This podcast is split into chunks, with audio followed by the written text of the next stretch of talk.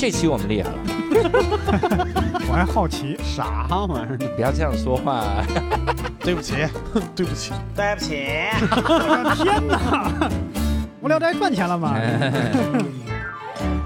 ？Hello，大家好，欢迎大家收听这期的无聊斋。哎，这期我们厉害了啊，因为这期呢就我一个人跟大家来聊一聊，为啥呢？呃，主要有以下两个原因。第一个呢，是因为我一直在想，就无聊斋应该有一个板块是专门来聊一聊喜剧。因为我我和六兽啊都是单口喜剧演员，而且呢，我们也做 sketch，然后做各种各样的这些个喜剧的东西，所以我们如果自己的播客里面不不聊喜剧啊，就总感觉缺了点啥。所以我之前就有这么一个想法，说定期或者不定期啊，弄一个小板块，这个板块呢就是聊喜剧。那这个聊喜剧呢，肯定是嗯，多半都是我来聊一聊喜剧界发生的一些比较出圈的事儿哈。呃，当然我后面可能会请到很多的嘉宾，也有可能就我自己一个人在这叨叨啊，特别像八分里面的梁文道老师。但是核心呢，就是我们有这么一个板块啊，所以我们就来跟各位稍微聊一聊，呃，最近的一些个事情。那最近发生了一件大事儿哈，这个大事儿呢，应该是非常的出圈儿。呃，我来带各位回顾一下，就是在这次的奥斯卡颁奖礼上，主持人 Chris Rock。有一个非常著名的单口喜剧演员，也就是所谓的脱口秀演员啊。然后他讲了一个段子，他就调侃这个威尔史密斯他老婆。威尔史密斯老婆呢，她是这样的，她自己因为生病，所以呢开始谢顶，然后就是脱发，非常的严重，所以干脆就以光头的这个形式来见人。然后在这个情况下呢，Chris Rock 调侃了一下，就说：“我特别期待看到你在这个 G.I. Jane 二里面的这个演出。” G.I. Jane 是一个什么呢？就是一个电影哈，非常经典的一个电影。里面的女主呢，就是以光头的形象示人啊，所以他说我我期待看看你拍二哈，意思就是嘲笑他这个谢顶的事儿哈，秃头的事儿。这个段子说完了之后呢，现场笑声反应没那么强，而且当时呢，这个威尔史密斯他老婆也是就是脸色很难看。当时威尔史密斯还在笑，但是他老婆脸色很难看。然后 Chris Rock 就补了一句，还他还在说，他说：“哎，It's a nice one，意思是这个不错的，你知道吗？这个段子挺好笑的。这就好像很多单口喜剧演员，他冷场了之后说：说这地儿你们应该笑的，你知道吗？这是个很好的段子。他讲那正说到这儿的时候，然后发现威尔史密斯已经上台了，然后 Chris Rock 以为是他过来要跟他互动聊点啥，身体还往前倾。”好像要听一听，结果威尔史密斯上来就给 Chris Rock 一拳，然后下台之后还骂他，就说你别别再开我老婆的玩笑，嗯，然后 Chris Rock 还说说，哎呀，我开的是 G.I. Jane 这个玩笑嘛，然后他又重复了一遍，说你再也别拿我老婆开玩笑，然后 Chris Rock 就自嘲，他说这会是电视史上最有意思的一幕，哈，这是电视史上最经典的一幕，那。整个的事件呢，就迅速的出圈儿哈，很多人也也顺势开始讨论，当然也有一些人啊居心叵测，想要蹭热点，这些人呢会立刻录一个播客啊，然后传到网上来聊这种事儿，这种人真是司马昭之心，路人皆知，我们唾弃这种人。所以呢，我来跟各位聊一聊 哈，我也想的是来跟各位好好聊一聊啊，整个的事情，因为我当时听说了这个事儿之后，其实我是有一些个自己的想法，我当时脑中飘过了一些个概念，然后我也顺便在微博上征集了一下，我说如果要跟大家聊这个的话，大家希望听到什么样的话题的讨论，或者听到什么样的东西，呃，果然呢，很多人他这个感兴趣的话题，那多半集中在比如什么冒犯。单口喜剧或者开玩笑，它这个底线到底应该在哪儿？所以我们今天也是简单的来聊一聊这些啊。当然，如果你根本不关注这个事儿，你就是说 Chris Rock 谁呀？他有我牛吗？你这完全没关注过。你说奥斯卡什么玩意儿？哥只看奥斯卡王尔德。你如果是这样的话，那这期节目可能就嗯要忍忍着听。啊，这期节目就是我一个人在这跟各位好好的叨一叨啊，聊一聊。那首先呢，我们来回顾一下整个事件里面一些比较有意思的细节哈。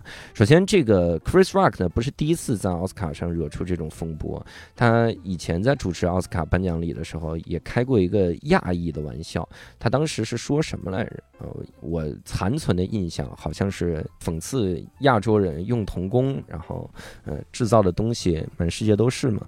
然后他好像说我请到了三个著名的什么制造师还是怎么样，然后上来三个亚裔的小孩儿。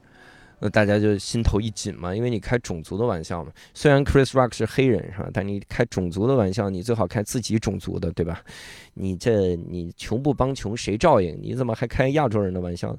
然后他上来之后自己还补了一句，他说：“如果你不喜欢这个，你可以在 Twitter 上骂我，然后用你的手机发推骂我，而你的手机也是他们三个人做的。”就这个笑话啊，当时其实冒犯到了很多很多很多的人。因为现场的反应也不是特别的好，哎，有的时候这个现场的反应其实挺有意思的。现场反应好这件事情的冒犯性呢，它就下降了。也就是说，如果当时底下的人哄堂大笑的话，其实你看到的时候你就不会觉得那么的冒犯。那如果是大家都啊很紧张，面色很紧张，觉得啊这怎么能开这个玩笑呢？这种时候，往往来说，嗯，出圈的时候也会被骂得更惨，所以当时就已经出过一次圈了，大家已经骂过一次 Chris Rock 了。这里面再要补充一点，就是 Chris Rock 他已经做了三十多年的单口喜剧了，他可以说是美国最最最有影响力的喜剧演员之一啊。他自己也演过电影，那个《电锯惊魂》最新的一部就是他投资、他主演、自己演，非常有钱，成功男人。所以这次你看冒犯到了威尔史密斯，另一个成功男人啊，所以很多人都特生气，我觉得没必要生气。你说这帮有钱人相互开玩笑，我就喜欢看有钱人扇嘴巴，你不喜欢看吗？我就喜欢看啊，我就把那个镜头反复的看。当然我在微博上征集了一下之后呢，发现大家也是想讨论这些东西，比如说，呃，有人就问他说这个冒犯群体和冒犯个体。之间的这个区别是啥？那我也来跟各位稍微聊一聊我的一些看法。今天这个博客呢，尤其是以后只要是我单独录的这个博客，呃，我希望我就不用随时在每个观点前补充说这是我个人的观点，这是我个人观点。我一个人录的博客，一个人说的观点，当然是我个人观点。我希望各位能知道这个冷知识哈。所以你看，关于这个冒犯一个群体还是冒犯一个个体，其实以前这个事儿就是众说纷纭。有的人说你你不要冒犯个体，因为你这样太不尊重人了，你冒犯性很强。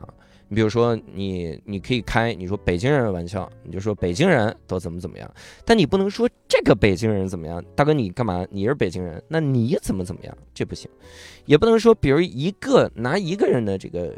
生理缺陷，开玩笑说这不行。有的人是这个想法，有的人觉得呢，你你可以冒犯个体，你不要冒犯群体。比如你说北京人都怎么怎么样，我们北京人怎么了啊？你可以说你遇见过一个北京人，你不能说你北京人都这样，是不是啊？我们给你丫歇了啊，都有这感觉。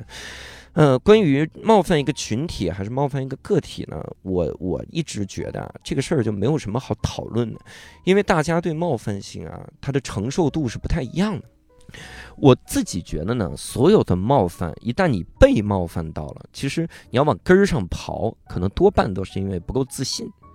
这个自信指的是啥呢？就是觉得别人听到这句话不会对我的价值产生任何的影响。比如我是个很优秀的人，别人说那你北京人，北京人都歧视外地人，我不会觉得这句话受影响。我会觉得啊，行，你爱说啥说啥吧，你咋那么无知呢？会有这个感觉。所以，如果足够自信的话，我觉得冒犯性往往会降低很多。所以我们有的时候，你真的要增强一些民族的自信，对不对？因为我们也看过很多的这个所谓的辱华的事件，呃，绝大多数都是对的，这个绝大多数都真的辱华了，骂他们。但是你说骂《雄狮少年》，你是不是有点夸张了，对吧？中国人自己拍的电影，然后也辱华。有的时候，嗯，多半咱们稍微自信一点啊，这是一个小呼吁啊。如果你要杠我，那我也没有办法了，咱还能咋办？当然，这个还引出一个话题，其实我觉得这个也很有意思，就是有的人特别支持这个威尔史密斯，他就说呢，你看，你开我拿我开玩笑没关系，你别拿我家人开玩笑。你要拿我开玩笑，我能忍着，我能呵呵笑；你要拿我老婆开玩笑，拿我家人、拿我妈、拿我爸开玩笑，上来给你挨大嘴巴，就是这个感觉。这个这个感觉啊，特别像那个，嗯，很多人他说的那句话叫什么“母校”？母校就是我自己能骂一万遍，别人说不得一句坏话的地方。啊，也就是我要想骂浙江大学，我最好做的事情就是考进浙江大学。但如果我考进了浙江大学，我骂浙江大学，别人就会觉得我是爱之深责之切啊，别人不会觉得我骂我的母校，这是一个薛定谔的骂母校啊。所以这是一种看法，就是你你别拿我家人开玩笑，拿我开玩笑。我们以前我们脱口秀演员其实也有一些群，你可能都很难相信。我们在那个群里，有的时候看到就真的演员就撕逼撕起来。我以前看过一个人，他上台的时候调侃，当时还流行吐槽风呢，就是大家都吐槽嘛，编一些假的那些个段子，什么这个男演员他在聊天呢，昨儿他你昨儿他老婆可不是这么说的呀，类似于这种段子。然后真的我就看一个演员急了，就是在那个群里就直接艾特对方骂，说你要再敢骂，你要再敢说我老婆一句，我真的撕烂你的嘴。那个演员后来还小有名气，就是你说。你看，咱们这说很多的事儿就是一个轮回，是不是啊？你这现在，你这这这美国的 Chris Rock 和我们当年的这群儿一样，是吧？也许有一天我就战胜这奥斯卡的舞台，就有这种轮回的感觉，挺有意思啊。他就不让开家人的玩笑，但是还有一种人的想法呢，就说你可以开别人玩笑，你不能开我玩笑。能明白吗？就说你说别的河南人行，你要说我这个河南人怎么怎么样，那我歇死你。甚至是我是一个河南人，所以你就不能开河南人的玩笑。你可以说东北人都是黑社会，你可以说这个上海人都歧视外地人，但你要敢说我们河南人都爱吃烩面，我给你家嘴撕烂，都是这种感觉，就是两种想法。所以这两种也挺有意思的。你看，所以我们如果你要来定义。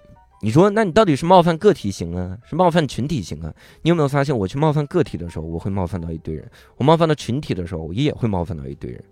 那你说我开自己玩笑，开开别人玩笑呢？你看我开别人玩笑，我冒犯到一堆人；我开自个儿玩笑，冒犯到一堆人。我甚至甚至有一种什么情况呢？我们比如有的演员，他自个儿是河南人。然后他还开河南人的玩笑，不行。底下另一个河南人说：“你要拿自个儿开玩笑，你别拿我开玩笑。”我们以前就有这个事儿，最早的时候很出名的一个事儿啊，就是池子当年在幽默小区讲段子，上来之后就说：“说我是一河南人啊，大家都知道我们河南人一些特征啊，就是偷井盖。”然后底下站起来也就直接就骂，待会上台打池子。只是说：“你你你别上来，你上来你还真不一定能打得过我。这临场反应能力也很强，但是你想那个时候大家就有这种非常强的被冒犯的这种感觉了。所以你说我我即使是一个河南人，我讲河南人的段子都有可能冒犯到其他的河南人。那你说这个事儿是应该怎么样？我真不知道，就我不知道开玩笑应该怎么样。但是这个事儿也是我们后面的这四个小时会跟各位聊到的。”嗯，听起来感觉我们要录一个八个小时的特别节目。我们在后面呢会跟各位简单聊一聊我对所谓的冒犯的这个看法。我先来自己下一个定论，嗯，就是我我我觉得谁做的对啊？我觉得判断一下这件事儿里谁做的对这个事儿呢？你就是跳出来看一眼，咱们不说这个，你就不说具体的人，对吧？你就把它概括成一种行为。咱们都不说 Chris Rock，他是在台上讲段子，他就是真霸街。比如他今儿说，我这奥斯卡我不主持了，因为威尔史密斯坐底下，我就讨厌看威尔史密斯，他老婆就是一秃头，他就真的是这么骂街。那回应他的方式是应该是被打吗？就是如果我们这样判断一下，你也大概能明白，就是你骂人和打人，这好像也不太对吧？对吧？你骂了一句，然后你把人打了一下。当然，我们说这个事儿呢，你到最后你就相互起诉，我觉得这没问题，对吧？威尔史密斯你就起诉他，你说他诽谤，他他说我老婆要拍《G.I. Jane Two》，那 OK，那我们的这个上美国的法庭，美国法庭就问他老婆，你要拍《G.I. Jane Two》吗？他老婆说我不拍，那 OK，那你这是诽谤，你造谣，你诬陷啊。你怎么就说人家秃头呢？人家这儿还有一根头发呢，你就是嗯拿一拿这个放大镜一放，哇塞！我这期节目大家千万别转给这个威尔史密斯听啊，否则他会打我的。我这冒犯性也很强。你就说，你你你法院比如一看说人家不拍 G I J 啊，你说人拍 G I J，那行那罚罚你款吧，你造谣，你至少得罚十五吧，罚十五块钱。然后这个时候，Chris Rock 在起诉威尔史密斯。说你给我，你打我脸了，我奥斯卡的颁奖，我颁着好好的，然后说了一句话，我说的是文字，我把几个字母拼在了一起，用一定的语调复述了出来，一定的节奏产生了一定的效果，然后你上来就打了我，你挥动你的手上肌肉接触我面部的肌肉，给我肌肉和心灵都造成了伤害，你这么打了，那我我你得赔我，OK？那可能法官一听，那是得赔啊，然后赔他个比如两百万。就是大家相互起诉，这是没问题的啊。但是我个人还是觉得，别人骂了你，然后你上手打别人，打人的这个人好像不太对。呃，这是我的看法哈。嗯，当然我们有一个网友哈，网有一个网友挺逗的，他他留了个言，这这网友叫大号抱枕，他问的这个问题真的让我陷入了沉思。当我问我说有什么话题你比较关心，他就说。我想知道，呃，站在这样的一个世界级的舞台上的时候，如果是单立人的演员受到了这样的一个耳光，会怎么样的处理？我当时我就问他，我说你能不能先告诉我，作为一个单立人的演员，我该如何的能上这个世界级的这个舞台？哎呀！你说这玩意儿，我跟这叭叭假设，我这每天想，人最重要的是管理期待，对吧？你我今晚上做梦，我可能就梦到我站上奥斯卡的领奖台，然后被威尔史密斯扇一耳光，你这怎么办？这啊？还有一位朋友叫厉小俊，他说了一句话挺逗的，所以我特意摘抄下来啊摘录下来。他说：“你应该庆幸挥拳的不是齐豫老师，就是《一拳超人》里的齐豫老师。”他打任何东西就只要一拳，那一拳这个 Chris Rock 就死了，消失了。呃，齐豫老师也是秃头，并且很在意别人说他光头哈这个事儿。那我们事件我就简单的回顾到这儿哈，我在这儿跟各位来聊一聊我对于所谓的冒犯和冒犯的艺术这个事儿的一些个看法。首先啊，我我还是得先下个定论，就是这个冒犯它的所谓的边界得是在哪啊？呃，我个人认为啊，冒犯这个事儿是很难避免的，就是你说任何事儿，你做任何，你只要活着，有的时候你都会冒犯到别人。你看我录一播客，我真的不是反讽，但真的我录一个播客，有的时候嘉宾说话很好笑，我就笑了一笑，这样笑，别人就说我是尬笑，然后还说我是这个为了就我特意尬笑，还说这种话，就是这种事儿，你看我只是笑。都可以冒犯到别人，我都不是，咱们都不用讨论什么，你语言的边界在哪儿？这是音调的边界。我笑的音调让别人觉得很讨厌，所以冒犯这件事情，我觉得是很难避免的。那单口喜剧呢？有很多的同行可能会说，说我们这玩意儿叫具有一定的冒犯性，我们这玩意儿叫冒犯的艺术啊。但是这句话我不赞同啊，就说我们这是一冒犯的艺术，我不太赞同。我主要不赞同它的扩大化的这个定义。嗯，我先来说一下冒犯这个事儿吧。我认为啊，一个事儿到底算不算真的冒犯，它到底是有冒犯性的艺术，还是真的冒犯，它只取决于被冒犯的那个人。各位，我这样说不知道能不能理解？就是如果我说这个事儿很好笑，它有冒犯性，但它真的很好笑，我觉得是殿堂级的艺术。然后我讲了一个，比如我讲六兽的段子，我讲我讲他胖，我觉得他真的很好笑这个段子，但是六兽跟我说，他说我很在乎别人拿我身材开玩笑这个事儿，我就很在乎胖这个事儿，你不要再开这个玩笑了。那在他这边，至少在我俩这边，我就是真的冒犯到了他。你甭管这玩意儿有多好笑，你别人笑的再厉害，你就是戳在他身上的尖刀。所以整个的这件事儿里面。当事人如果觉得被冒犯到了，那这件事儿就是冒犯了，它就是一种冒犯。我们当时看那个奥斯卡那个回放的时候，也发现 Chris Rock 说完这个事儿之后，他其实还补了一句，他前面还说，他说我我爱你，I love you 啊。一般来说，怕对方生气，都要先补一句这些嘛，就是我真的很喜欢你，但是啊，我很期待看你 G I J 二里面的表演，他可能是这样的说法。但是你看到画面切到威尔史密斯他老婆的时候，你就发现他那个脸已经变了，就是这个 Jada，他脸已经拉黑了啊，就黑起来了。威尔史密斯那个时候还在笑，但是他也 网上有一种解读说，他回头看了一眼他老婆，他老婆说我被冒犯了，他上去就抽人一耳光，这样的。这个动作背后涉及的其他的东西，什么？是不是该有男的来出头啊？他自己怎么样啊？这些事儿我都不讨论哈。各位也不要在评论区讨论这些事儿，咱们就纯从喜剧的角度来说。如果 Jada 这个时候拉下脸来了，那就说明这个段子就是对他造成了冒犯。那造成了冒犯，尤其是这种当事人很在乎的身身体缺陷，他造成了冒犯，那在那一刹那他就不再算是一个段子。他就不能说是哎，我开玩笑呢，你这人咋开不起玩笑？一旦那个人在乎，那你无论怎么样都不行。那玻璃心，人家就不能玻璃心吗？那玻璃心的不能活了吗？所以当他很在乎的时候，你就得是这样。我给各位举个例子，其实挺有意思的。我有一个朋友，我这个朋友呢，他就是现在造型是秃头哈，就是男的，男的。他平时听单口喜剧真的很多，而且他。对冒犯性的接受也很强，他自己也有冒犯性，但是他有一次说他被冒犯到了是啥？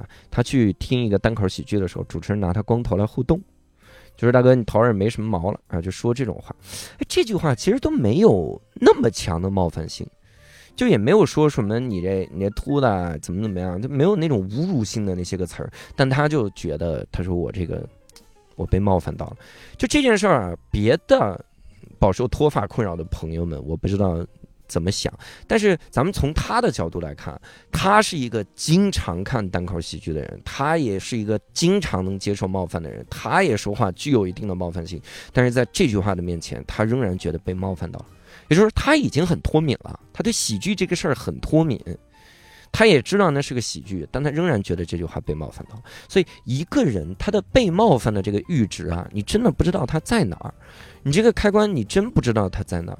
你嘲笑我，比如我是一个单口喜剧演员，你嘲笑我，你嘲笑我各种事儿没关系。但是你可能就戳那么一两句点，我就特别的在乎，我就是听了不舒服，我就是笑不出来。这能怎么办呢？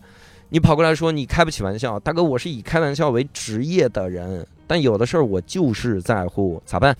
所以，一个事儿有没有冒犯性，只取决于当事人本身，而当事人在乎什么东西，你是真不知道的。所以，有的人就说说你不要拿什么什么开玩笑，这个我我觉得我很难同意，因为冒犯这个事儿啊，我觉得往往它是一种，它是一种后补的，就是我不知道各位有没有看过黑人兄弟的一个短片，那个短片特别逗。嗯，各位可以去搜一搜，最近大家转发的很频繁哈，你可以去搜“黑人兄弟”呃冒犯哈，搜这个挺有意思，或者是吐槽，他就讲一个单口喜剧演员，他是以吐槽为职业的，然后所有的观众他都要吐槽一遍，他吐槽这个人胖，吐槽那女的胸大，吐槽这个人衣服老土，各种吐槽，然后底下坐着一个被严重烧伤的人，就这件事儿你要知道，他如果真的去吐槽这个，别人会觉得你没有人性的。所以他就不敢吐槽，但那个被烧伤的人就说：“说你来吐槽，你来吐槽，你吐槽没关系，我能接受。”那有了这句话，他就说：“他说，哎呀，你都可以直接去演那个杀手了。有一个杀手叫八面杀手，他的脸就是那个也被严重烧伤的。结果那个人就哭了，他说：我靠，你不是说可以吐槽你吗？然后那个人说：我以为我能接受这种冒犯，但我发现我不能，所以现在你冒犯到我了。所以你看，真的。”冒犯这个事儿啊，它是很难预防的，所以很多人就说你们不要拿什么什么开玩笑，那人家会怎么怎么想，这个真的不一样。有的时候呢，人家觉得肯定会被冒犯，但你开了这个玩笑之后，对方觉得没受到冒犯，对方觉得哎还行啊啊，惊讶的发现自己不会被冒犯到。有的是对方说你随便冒犯，然后你冒犯了一句，对方真着急了。你你看这个这个东西，它就是很难预防。既然很难预防。那我们索性，我觉得就不要预防，对吧？你不要预防，因为你要真的要去预防，你说那我面面俱到，那只有一个结果，就是大家谁也不要说话，就全都闭嘴。那当然能预防。我都闭嘴，你可能还觉得我冒犯。我演个哑剧，底下做一个真的聋哑人，说你是在冒犯我吗？你说这怎么办？拿手语打出了一中指，你说这怎么办？所以那那就只能是大家都不要表达，你就不要做任何的表达，每天就活着，见到别人眼神都不要看。你眼神不看到别人，你也会被冒犯，所以我个人觉得这个事儿既然那么难预防，就不要就不要预防。你不是真的没人性就行。我看到很多很多的演员，他真的是，他那个冒犯真的很难说是冒犯的艺术。这样的，我顺便就着这个话题来聊一聊我对冒犯的艺术这个想法哈。冒犯的艺术是这样的，嗯，它重点在于“艺术”这两个字。它不在于冒犯这两个字，因为冒犯是无时无刻不存在的。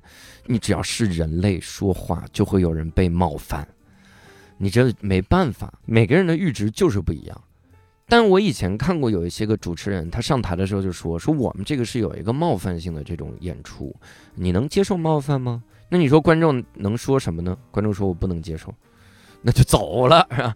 所以观众肯定说我能接受，然后他直接骂观众，他就辱骂观众，骂脏话。这件事儿在我来看丝毫没有艺术。那周围人笑没笑呢？周围人也笑了，周围人的确也笑了。所以，嗯，所以这就涉及到我一个更不同意的观点，叫什么？好笑是唯一的衡量标准，这叫扯犊子。一会儿我们再来抨击这个观点啊。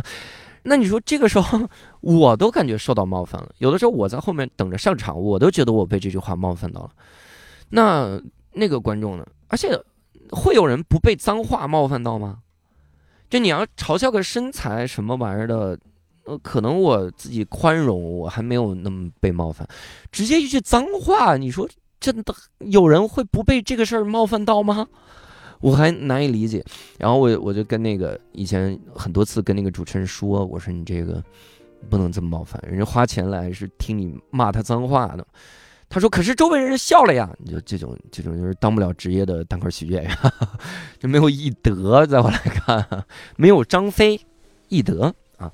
就是我我觉得啊，反正我自己要求自己是这样的，就是观众是花钱来看你演出的，观众不是花钱来听你骂他的。”就这是一个非常重要的衡量标准，就这是就甚至是底线了。就是你你仔细想清楚嘛，你如果是变着花样骂，让大家听不出来是骂的，我觉得行。但你是直接辱骂，你这个我就觉得没有任何的意义。所以这是一个很重要的点。我认为冒犯的艺术重点在于艺术，因为冒犯无法避免。所以我们要用艺术来让这个冒犯性没有那么强，让大家觉得很好笑。我先想到了好笑，而从而忘记了它的那种冒犯性。当然，我们当今的这个网络环境的现状呢，大家也能看出来，冒犯真的是避免不了。我之前传了一个春晚的段子，我吐槽春晚，我在想这应该没有能冒犯到的人了吧？冒犯到春晚导演，我觉得那是 OK 的，对吧？你人家位高权重，也不一定能刷了我这段子。结果我传到某个平台，底下一堆网友骂我。我里面说了一句：“我说这次的春晚的语言类节目真的很尬。”我都说了是这次的。然后有一堆人就说：“那怎么了？人家以前陈佩斯那不叫段子吗？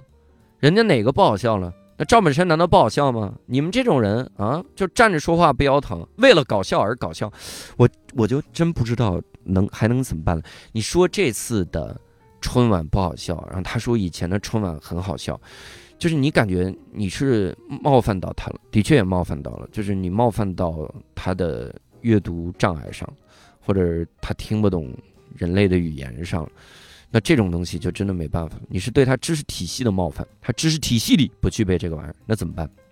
你再比如说我那个段子里，我结尾的时候我说我模仿春晚的导演说小免子以后就照这个演，然后说这这样，然后就有人来骂我说。你觉得你自己很牛吗？你管人叫小免子，透着一种自己特别地位高的这个感觉。我那也是在模仿春晚的导演说，那春晚的导演可不是站在地位高的地方吗？但是大家听不懂。然后还有很多人来来跟我说说，我可以接受你冒犯，但这句话真的不行。就你不是能接受冒犯吗？而且我这，哎呀，我都不知道该怎么办。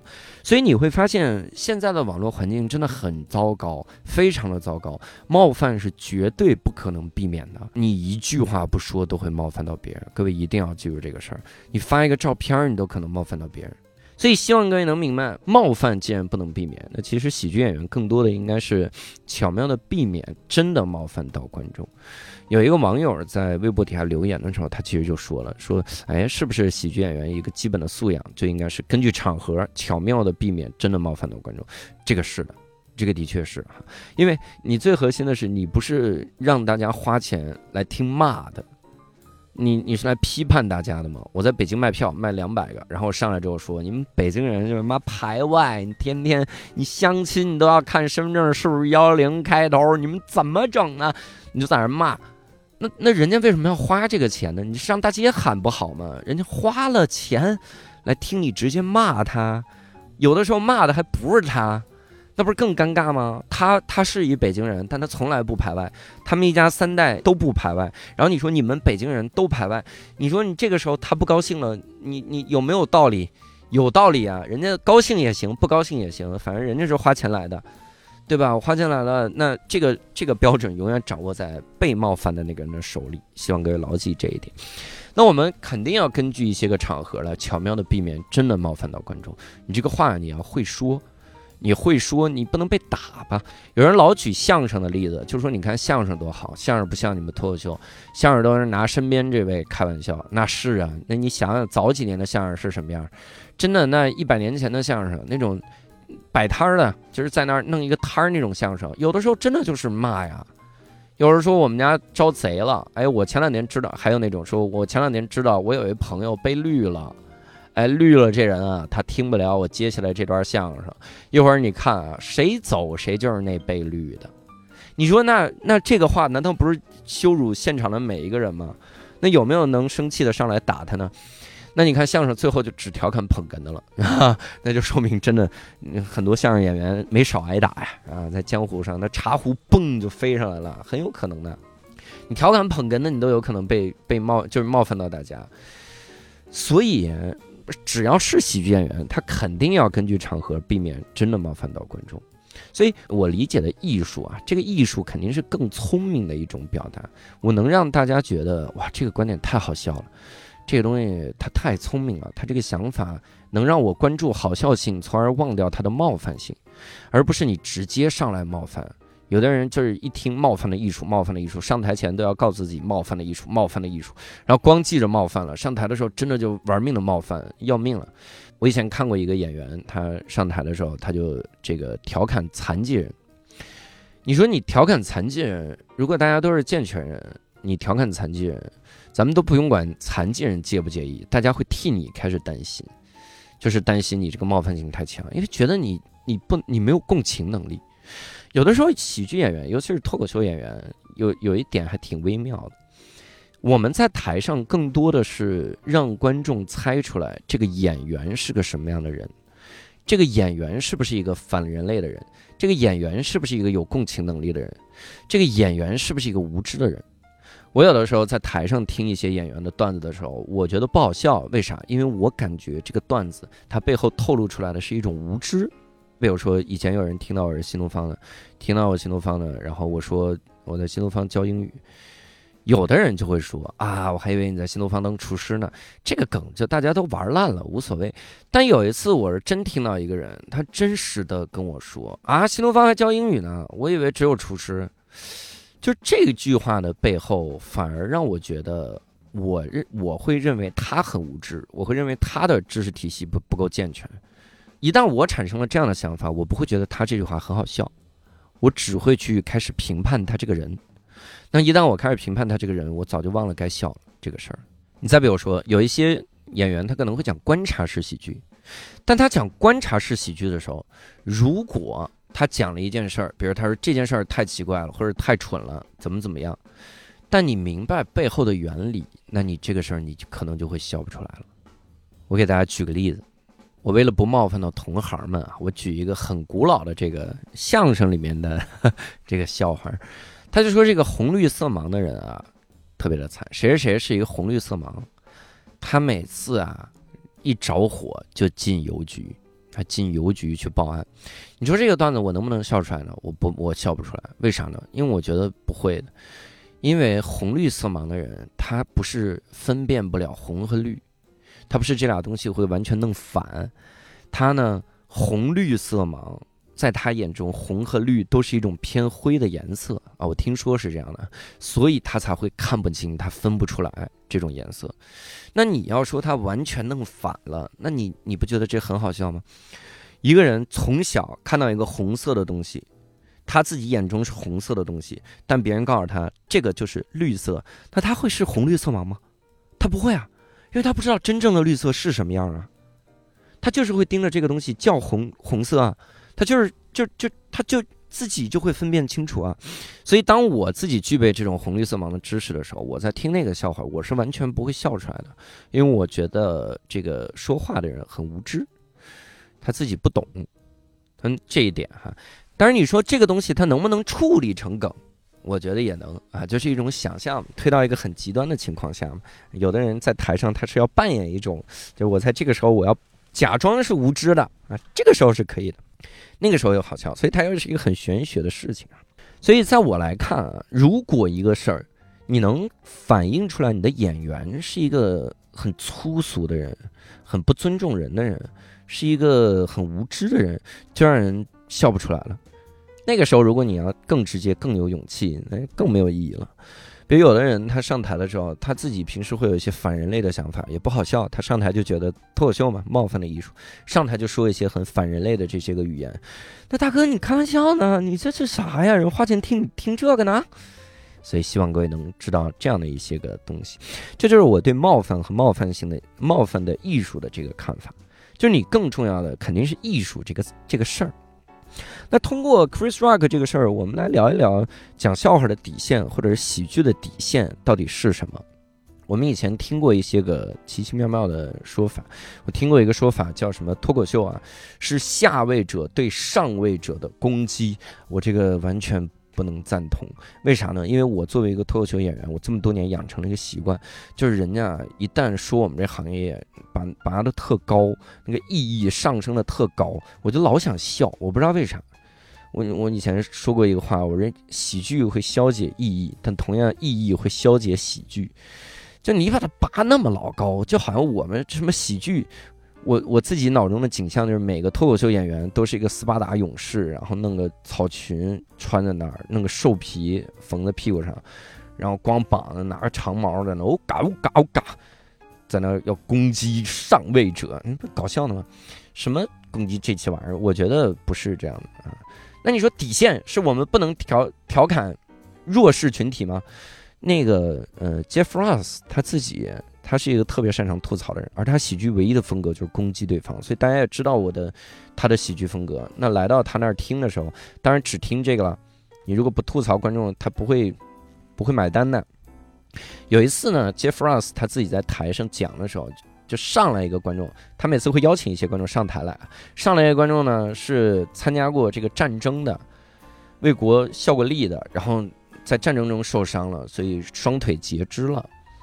他上台了，意思就是要求 Jeff Ross 来吐槽自己，但是他没有双腿。如果 Jeff Ross 跑过来吐槽说：“哎呀，你怎么头发越来越少了？”大家就会觉得你没本事，你就绕开最明显的这个东西来。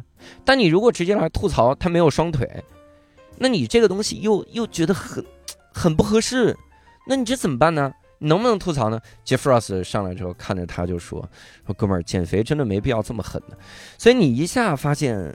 他的确也吐槽了你，就好像我吐槽了你截掉双腿，但我吐槽的是你的动机，我歪曲的是你的动机。这个段子背后让人感到他对这个人是充满了尊重。Jeff Ross 也写过一本书，他说我只吐槽那些我爱的人，就吐槽最核心的其实是尊重啊。所以我觉得什么冒犯性什么玩意儿，只为了冒犯没有意义。所以你说这个东西它是上位者对下位者的攻击吧？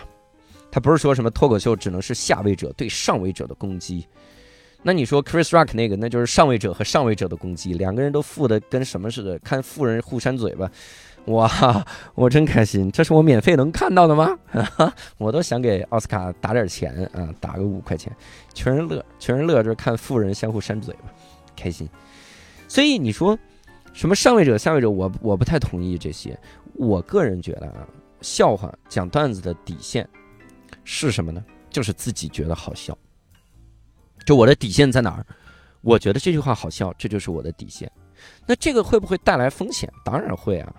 首先，第一，我们以前会有一些个同行说了一件事儿，说特玄学，说这人啊，他之所以被打，或者他这个段子有冒犯性啊，他是活该。为啥呢？因为他不好笑，他好笑就不会就没有冒犯性。这个事儿就很扯。因为是你看这个段子，你觉得不好笑，那别人看会不会觉得好笑呢？别人非常有可能觉得好笑。当年某个相声演员调侃地震的时候，那现场的人山人海的在笑啊。你说在人山人海里，那些人觉不觉得好笑呢？好笑呀。那以你这个好笑是唯一标准，那他那个段子是成立的呀。你为啥还出圈骂他呢？哦，就因为屏幕前的你觉得不好笑。所以以后每个段子都先拿你这儿来审，你觉得好笑，那就是好笑，那是不搞笑的吗？所以什么好笑是唯一的标准？我觉得不对，应该是自己觉得好笑，就是讲段的人觉得自己觉得很好笑，那就是唯一的标准，他上台就行，这就是他的底线。你说，那他觉得反人类的段子好笑，能不能上台讲？可以啊，他觉得好笑就能上台讲吗？但是自己觉得好笑这个事儿，和我要不要承担后果是两件事儿。希望各位能明白这个道理。我自己是一反人类的人，我觉得反人类那些段子老好笑了。我上台我就说犹太人大屠杀，哎，怎么怎么样，讲这些段子，我被打了，那这个被打就是我的后果呀。我可能被打了之后，我就明白了，以后再讲这样的段子会被人打。那这是这是我能明白的事儿。你现在我相信世界上所有人都明白，现在世界上所有的演员都知道了，吐槽威尔史密斯。老婆，她的头发就会被打，对吧？他得一个个删。就是你自己在越南的某个角落，一个酒吧里面讲了一个威尔史密斯老婆头发的段子。三年后，有人敲开你们家门，是威尔史密斯，啪，给你一嘴巴。啊，他说你这玩意儿，现在全世界都知道了这个这个事儿。所以你能不能承担后果？你只要能承担这个后果就行。但承担后果，这不是每一个成年人都应该知道的事儿吗？你做任何事情，你是要自己来承担后果的。你自己说话，你自己你自己公，你都别说公共场合说话了，你公共场合放屁，你把人熏着了，你该不该承担后果？我们以前见过一个什么那个法律案件，说有一个人放屁太臭了，然后那个人真的心脏病犯了，那然后告他，告他，你说这承不承担后果？你这玩意儿，那你这再交给法官来处理。我是真不知道，我也没学过法律。所以有一个网友他说的特别好，这个端姿寿啊，他就说，他说咱们老说什么这个喜剧演员，你好笑是唯一的标准，对吧？他就问了个问题，他说那难道喜剧演员要包好笑吗？就喜剧演员说的每句话是保证在台底下所有人都会笑，并且自己也觉得好笑的吗？他问了这个问题啊，但我觉得这个问题很值得思考，就是你没有人能保证这个东西好笑的。有的东西我就觉得巨好笑，然后拿出来讲，就是大家觉得不好笑，还有人会受到冒犯，还有人会上来扇我一耳光。我讲别人扇我一耳光这个段子，那也会有人觉得不好笑，并且还会有人学会了以后又上来扇我一耳光，以后就是扇耳光连环扇，你这玩意儿能行吗？所以一个喜剧演员他不能保证这个事儿他是好笑。你就更不可能要求说什么好笑是唯一的标准，有冒犯性可以，但关键是要好笑，这种话就没有意义。所以啊，希望各位知道，就是自己觉得好笑就行，这是我的定义。我觉得一个喜剧就是你只要自己觉得很好笑，你就上台讲就行了嘛。然后后果肯定要自己承担啊，还能怎么办？有人被冒犯了，那你就知道这个段子会冒犯到一部分人。如果是冒犯到一两个人，我觉得如果你还觉得很好笑，那你继续讲呗。如果说所有人都被你冒犯到了，还有一两个人上来打你，然后你还要讲，那你也挺硬核的，你也不知道咋回事儿。然后同样，同样啊，你看看咱们现在说话多严谨。你说威尔史密斯打了 Chris Rock，就这件事儿，威尔史密斯要不要承担后果？当然要了，你打人了呀，你扇了一耳光，现在 Chris Rock 讹上你了，以后就天天告你说我有心理阴影了。以后我见到有黑人向我走过来，我就很紧张。呃 这个病叫白人病，你 哇塞，我这太冒犯了，千万别给，千万别给这个威尔史密斯听到！所以你比如 Chris Rock 就说了，以后我看到你威尔史密斯就紧张，我看到你电影，你你有演那么多电影，我现在看到电影都紧张，我现在电影都没法看了，怎么办？我电影院没法进了，我我只要看到有人举手我就害怕，我紧张。我看一个二战时候的纪录片，里面纳粹人。一行纳粹里，我吓得都不行了。以后二战纪录片我也没法看了，我所有的电影电影都没法看了。我看有人说举手提问，别人一举手我就害怕，我讹上你了，反正就是心理阴影。你就给我请最好的这个心理咨询师，你你给我咨询一辈子。那这个后果威尔史密斯要不要承担？当然要承担了。你这不是你删了人家，所有人都看见摄像机在拍呀，大哥。你哪怕在角落里删一下都行，走你啊，删一下都行。那所以成年人做事儿是要承担后果的，这跟喜剧的底线一毛钱关系都没有。不是说我我我为了不出现某个后果，我的喜剧的边界就要越缩越小，越缩越小。我不认为是这样。所以很多的喜剧演员，他们其实在录专场之前，会拿自己的文稿给自己的律师团队审，律师团队来决定这个段子能不能讲，哪些措辞要换掉，你会不会惹上麻烦。那奥斯卡这个时候真的你也要吐槽一下奥斯卡，你这稿子不可能没审过，你这彩排不可能没排过。你们如果觉得有问题，早点说行不行？你这玩意儿非在现场让人家出这么一幕。有的朋友就问啊，这个微博上也有朋友就问，说那这个这种之前难道不应该跟那个你要调侃的人对一对吗？我们一般来说习惯性啊会对一下，就是呃当地人的几个演员，我们反正聊天的时候会会说，就我可能要讲一个段子，然后调侃你怎么怎么样。有的时候主持也是说，我可能要调侃一下，你能不能接受？可能要问一下，然后对方说我不能接受，那你就知道这玩意儿有冒犯性，那就不讲了呗。所以这个东西，你你一般来说是要聊一聊的。那肯定是 Chris Rock 这次就没聊嘛，放松了警惕嘛，对吧？所以我想到时候调侃你老婆头型，你说行不行？然后也问一问 Jada，我要调侃你头型，你说行不行？这个事儿啊，我觉得最有意思的应该是这样的一幕，就是 Jada 觉得特有意思，觉得好老逗了。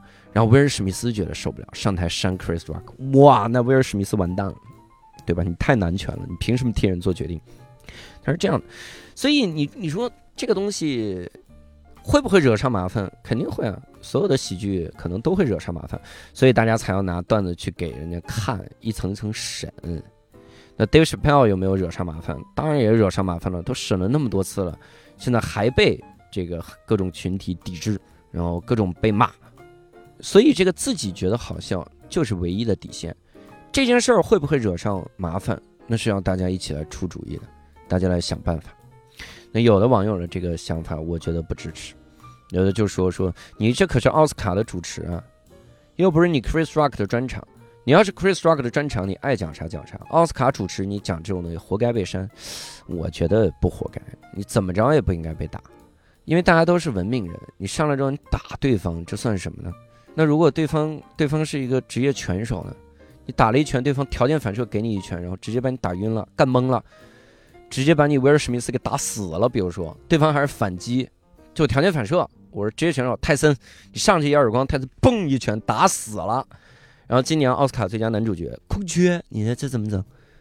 说到这儿，其实也很有意思。你看，先扇了一耳光，然后后面可能最佳男主角都不是他，嗯，这个。组委会说：“快，赶紧弄他，要不然咱们一人一耳光呀！这玩意儿，把名儿给他改了，给他改了。所以你看，会不会惹上麻烦？会不会有后果？我觉得肯定会有嘛。这一点有的时候啊，我老调侃我说，很佩服嘻哈歌手。你看嘻哈歌手怎么吵架，就出歌儿来作品。有一个网友的观点我很支持，他就说：你看威尔史密斯也应该编个段子骂 Chris Rock 他老婆、Chris Rock 他妈、他女儿都行，对吧？”你这这是平等的，你打人家算怎么回事嘛？这点你真的佩服嘻哈歌手是不是？Dis 来 diss 去的，然后就是不动手，但有的时候也动。你看那美国的很硬核的，动不动就枪击呀，枪击命都没了。他的歌你不喜欢，他的观点你不喜欢，你要把人命都弄没了，你这也太反人类了。这是什么观点啊？所以，总之最核心就是要告诉各位一件事儿：你的冒犯的底线和。有没有后果是两码事儿，要不要承担后果更是两码事儿啊！当然，在这儿我们还是要强调啊，你这被打这个事儿肯定是不应该，而且你这冒犯没冒犯，只取决于对方。你想那个脱口秀大会上，庞博说何广智和徐志胜他们俩是暴力丑学，那你说如果这个时候徐志胜上来就扇这个庞博一个耳光，说最恨别人调侃我的长相，我自己怎么调侃都行，你严禁调侃，那你说庞博是该被打吗？我觉得也不该，就暴力不解决任何的问题啊！你干嘛非要诉诸暴力呢？你可以在调侃他呀，你在调侃他的一些个点，而且你要介意，咱们就沟通嘛。你就是我介意这个，你别别调侃这个，我可以自个儿调侃，我自个儿那坎儿还没过去呢。所以能不能调侃和他会不会引发一定的后果，真的是两码事儿。会不会引发后果这个事儿，没有人类可以预测。我还是那句话，如果你想预测，只有一个结果，就是大家不要说任何的话，不要说任何的话，都会带来麻烦。那就那就谁，那大家别活了，就可能是这样了。所以，我个人认为啊，这次这个事件里面还是能透露出来一些个这些个思考，就是你喜剧的底线到底在哪儿？你有的时候说，那我接受不了。这喜剧演员经常讲这段子，我接受不了。那我跟各位推荐一个演员，这个演员叫吉米·卡尔，他更更可怕。他那段子就黑暗段，吉米·卡尔还有这个美国的一个演员 Anthony Jeselnik，这俩都是地狱段子，就是往死里吐槽别人。Anthony Jeselnik 还行，他就在段子里把自己编成一个杀人狂啊、恋童癖，他就是编这玩意儿。Jimmy Carr 真的就是现场怼观众。就说你这个观众，你和你妈一起来的吗？你妈昨天跟我睡觉怎么怎么样？就直接就在语言很粗俗的，然后底下人也笑得很开心。不是你想想那个被调侃的人，他难道不知道吉米·卡尔是这个风格吗？吉米·卡尔多少年都是这个风格了，但他仍然会来，可见他的这个冒犯的阈值他就稍微高一点，他就没那么难受。但是会不会有人被冒犯当然有了很多啊！国外的演员演的时候，底下当场就离席骂街呢多的是了。Jim Jeffries 也被打过呀，Jim Jeffries 就讲了个段子，底下上来一个观众就打他，正好那那一幕被录起来了，他拿这个段子又讲了个段子，你说这玩意儿多好？所以我个人觉得冒犯性啊，真的是很难避免。但是这个地方我还是要谈一个话题，你这个冒犯性啊，一定得是在你的表演里。所以各位，如果你仔细观察的话，会发现我现在很少在微博啊一些个场合来表达观点。你看我的我的段子里，我说春晚的语言类节目真尬，春晚的脱口秀也很尬，然后我来说这个事儿，但我不会在微博上直接发出来这句话。为啥？因为我越来越意识到一个事儿，我在微博上直接发，大家会觉得这个事情是我真实的想法，这是我的生活里的东西。我在舞台上讲，至少至少那是个舞台，你知道这是个段子，你知道我是在进行表演，这是一种把自己的观点通过一定的笑料进行包装和加工，给观众让观众产生笑肌的提拉的艺术。所以，当我在台上表演的时候，你会觉得这是一个段子，你自然而然我那个冒犯性它就降低了很多了，就你自己心中你觉得说这个冒犯性。减低了很多很多，所以你你重点要在于让别人知道你这是一个表演。所以我为啥不赞同一位网友的说法？他就说那这是奥斯卡主持，又不是你 Chris Rock 的专场。但奥斯卡主持呢，每年基本上都会请单口喜剧演员，请脱口秀演员。所以大家也知道，你这个中间那一段它就是脱口秀啊。而且最早脱口秀的起源就是主持啊，主持的时候串场啊。两个乐队之间，乐队需要调设备，那这个时候场子空了多尬呀！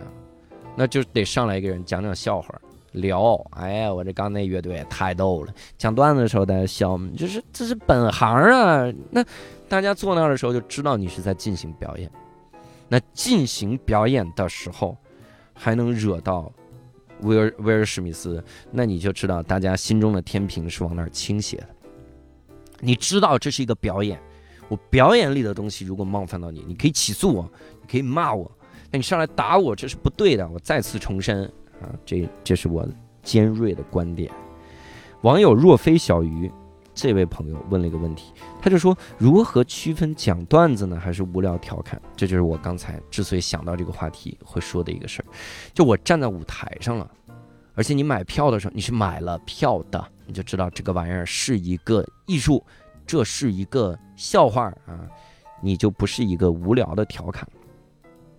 如果是无聊的调侃呢，咱俩喝酒的时候，我突然说“老婆秃头人亮”，哎，那我活该被打呀！我天，我这我这直接就人身攻击啊，对吧？如果我在舞台上我说我说赶紧把灯关了吧，有的那观众脱发太严重了，都晃到我了。那这种东西啊。啊，当然也有的人会觉得受到了冒犯啊，但大部分观众会觉得这个东西他站在台上就是为了说笑话呀，所以这是个笑话，他不是要故意来骂我，他不是要来指责我，所以这一点还是希望大家能有一些包容。那这儿这儿我就要来引申到一个话题，就是观众的一些个基本的素养。所谓的观众的基本素养哈，那就是第一件事儿就是你要分清他是不是在表演嘛。那我我如果是在表演的时候，你就知道他不是对你有恶意。嗯，一个喜剧演员不认识你，然后他站在一个舞台上，他对你有恶意，专门来吐槽你，这个事儿好像没有啥道理。所以他没有没有恶意，他不是出于恶意，他只是觉得这样说话很好笑，那可能适当的给予一些个包容。你看那个。呃，Jeff Ross，Jeff Ross 做了一个监狱吐槽系列，哇，那个太经典了。就他进美国的一个监狱，然后给他们办吐槽大会，吐槽底下的犯人，那可都是犯人呐。你要一不小心吐槽的玻璃心，他们就崩溃了。而且底下真的坐着杀人犯。他上来就说：“杀人犯坐在哪儿？因为杀人进来的人坐哪儿？后面的欢呼。”他说：“好，OK，千万不要到我这儿来。”然后还有一个人长得很奇怪，他说：“你是因为吃人进来的吧？”就这种东西，他都直接开玩笑。但为什么那些人不生气呢？因为那些人被架在那儿了，别人拿着电击枪啊！因为那些人被架在那儿，是因为我我不好意思当面翻脸吧？大家都笑了嘛？大家也知道这是喜剧，那我自己我觉得，那那我我笑了得了嘛。后面有什么问题？我在在后面的事儿，对不对？我想去起诉他，我在起诉他嘛。当然，我们的微博上也有一个网友在反思，就说我有的时候别人调侃我的时候，哎呀，我我心里不舒服。但是呢，我就觉得如果我翻脸啊，他会觉得我开不起玩笑。我该如何开得起玩笑？就这个事儿，各位真的不用介意。就如果你你你很紧张。第一，你看脱口秀，你别往前排坐，因为他一定会跟你互动的。这也应该是每一个脱口秀俱乐部都应该告诉观众的。然后咱们也别随便挑观众互动，对吧？你因为有的观众他就不喜欢互动，但往第一排坐，我告诉你第一排会被互动到？你你还往第一排坐，那就实在没办法了。那你那你如果你真的你觉得我接受不了这个玩笑，我必须往后面坐，我觉得这个是 OK 的哈。所以各位不用纠结哈，你开不开得起玩笑，这真的不是说哪个好哪个坏，每个人对冒犯的阈值的确是不一样的。你就是来看图个开心，那你图开心的话，如果你不想被互动到，不想说，哎呀，他万一把我弄不高兴了呢，那就往后坐坐呗，对吧？往前坐肯定跟你互动到的，而且互动到的时候，我不可能说你对俄乌局势怎么看，你对这个量子力学怎么看，你觉得弦理论？这个最大的突破应该出现在哪个实验上？这不扯犊子吗？那我只能问一些你最基本的，说你做程序员，那你头发还好吗？只能是问这种东西啊。所以不用担心哈啊，咱们别管自己开不开得起玩笑，没事儿。但如果是酒桌上那种，他又不是个表演，他上来就直接侮辱你，我觉得那就挺扯淡。那你可以直接删他。当然也这个地方呢，因为我们很多同行也在听无聊斋，这个地方真实给同行提个建议啊。那这个建议就是，如果讲的时候有人上来打你，真一定要有人拍视频，而且呢，一定一定要忍住，不能回还手，因为你忍住了，这个就叫被殴打；如果你还手了，这叫互殴，赔偿的钱是完全不一样的。被殴打的话，你真的，你车你也有了，你段子你也有了，你这名气你也有了，你这这这是一举两一举好几得。你要是互殴就完了，你啥也没了哈，忍住，回忍住哈。当然，我我我有个小感慨，就是我觉得打架挺好的。就咱们退一万步来说啊，你被冒犯到了，你上来打一架挺好的，也比到处点举报好。就是我我这个东西啊，你不应该存在，你冒犯到我了，所以你不应该存在。我觉得这个东西就有点太可怕了。所以总结一下，就是三件事儿。第一件事儿，我认为打人肯定是不对的。当然，谁最对呢？谁在评论区杠谁对啊？我已经我也是受过网络毒打的人。然后第二件事情呢，我认为冒犯性这个东西是不可能避免的。你避免的方式只有一个，就是再也不说话，再也不说话都会冒犯到别人，只能是不存在。所以冒犯性既然不能避免，那你就。做好承担后果的准备就好了。当然，别人打你也是要有后果的。然后同时呢，冒犯的艺术它要体现在艺术上，它不能体现在冒犯性上。以及每个人受冒犯的程度啊，它是不一样的，它的阈值是不一样的。那喜剧的底线在哪？喜剧的底线就是说话的这个人，做喜剧的这个人，他觉得好笑的东西，他就可以去讲。那后果是自己要承担的吗？人类都应该承担自己的后果，未成年人也一样。以及被冒犯的这个标准在哪？我认为被冒犯就一个标准，就是被冒犯的那个人他同意不同意。所以从群体冒犯的角度来说，你比如我我讲了个北京人的段子，有一个北京人不同意，那你说我这个段子他是冒犯到他了吗？在他那儿是成立的，在其他没被冒犯到的北京人那儿是不成立的。所以这个东西就只看你被冒犯到的那个人有没有玻璃心的，的确有。我觉得一时半会儿不可能改，而且没必要改，就敏感着活着呗。我也挺敏感的，我也最后给各位分享一个我被冒犯的事儿。有一次我去一个开放麦，一个开放麦，然后上台之前，那个主持人他就说：“他说怎么介绍你？”我说：“你就介绍我是一个全职的脱口秀演员。”然后他说：“不，你知道？” 他问怎么介绍你，然后我说：“说了怎么介绍？”他说：“不，我要自己发挥。”然后他就上台发挥，你知道他发挥啥吗？他就说这个全国呢有一个公喜剧公司特别厉害，叫单立人喜剧，里面四个人：石墨鹿教，呃，石老板创始人，周奇墨脱口秀大王，小鹿奇葩说的亚军，还有教主，教主就最不火了，然后就一直在说我不火，我不火，我不火，说教主怎么急都没用，怎么急都火不了。那个时候我真的感觉到被冒犯到。就这是我真实的想法，我感觉被冒犯到了，因为第一个，当他说啊，我们下一个演员是石墨路教里的教主的时候，底下真的一半观众在欢呼，就因为那些观众认识我，然后他说这个人大家完全不认识，这首先这个就是睁着眼说瞎话嘛，那你自己临时的互动能力都没有。第二个，我是那天忽然意识到啊，我还挺介意别人误解我的动机的。就我不火是不是一个事实呢？当然是了，太是了吧？这这还能不是吗？我天哪！但是他说我着急也没用，我就是想火想疯了。我觉得这个我还挺介意的。我刚才也说了，我说冒被冒犯的最根源肯定是不够自信。那我的确在这方面我是不够自信的。我有的时候就害怕，我说那别人听了怎么想？别人都会觉得我想火想疯了，别人对我的人人品产生了质疑怎么办？我当然想火了，但是我做这个事儿不是我做喜剧不是为了火，当然要往火那个方向走，但我不是为了火，就这个逻辑你要能搞清。但是他那次真的是冒犯到我了，所以我就觉得从我自己身上我还能觉得能映射出来挺多值得回味的这些个观点的吧。所以你看，我讲了八年了，我讲八年我还能被冒犯到。我而且我讲的段子也有很强的冒犯性，所以后来我也在渐渐的进行一些反思。我以前在一些个段子里经常会说说谁谁谁在我的那个段子底下说我不好笑怎么样，我很生气，我就去骂他怎么怎么样，我让他报仇，别别说这种话。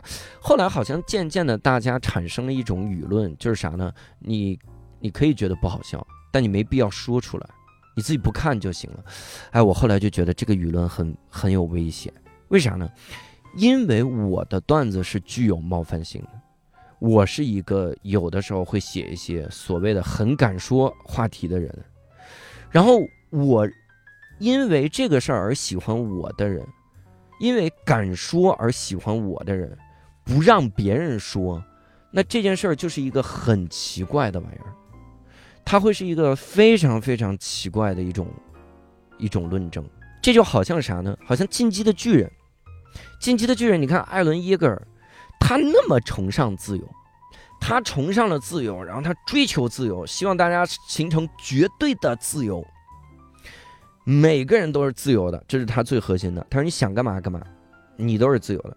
如果你因为他崇尚自由而加入了艾伦耶格尔的军团，结果你又去奴役了其他的种族，那你。你追求的到底是什么呢？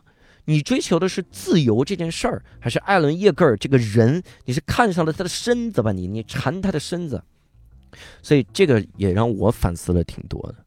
所以你看，我现在呃，如果别人说啊，一点二爆浆什么玩意儿，你别讲这些东西了，尬死了，你比春晚还尬。就这种东西，现在我也不去删，也没有什么删除拉黑之类的玩意儿，因为我认为啥呢？敢说是有代价的。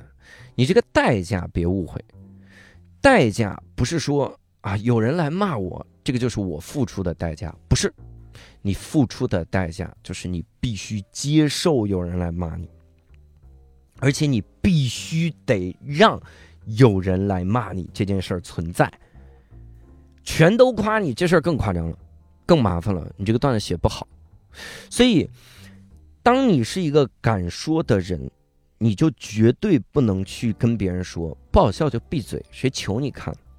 当你是喜欢我的敢说，而而喜欢我的段子，一直关注我的话，你就更不能对那些人说不喜欢就闭嘴，怎么怎么样？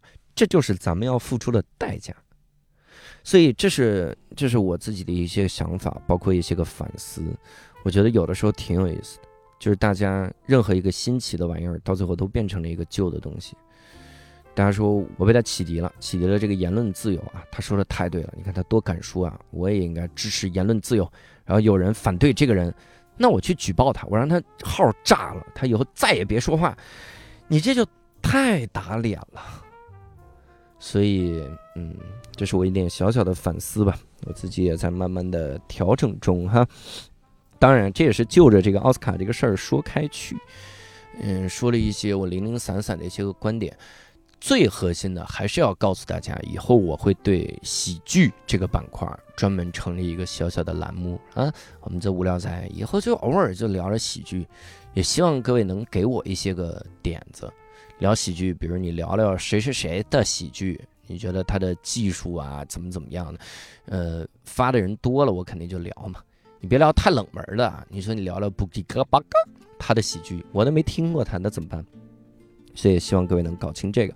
好了，那这就是我们本期的无聊斋。如果各位想跟我们继续讨论，可以在评论区留言，嗯，也可以在我们的线上听友群里面来加进去，跟我们一块来讨论讨论这个事儿。我们线上听友群加入的方式非常简单，搜一个微信号叫“无聊斋六六六”，拼音的“无聊斋”，搜这个，他会拉你进群。如果想进入我个人的粉丝群，将来我有这个全国巡演的计划的时候，大家能看我的单口喜剧，那请搜一个微信号叫“教主厉害”，拼音啊，拼音的全拼“教主厉害”，搜这个就行。我们下次聊喜剧，再会，拜拜。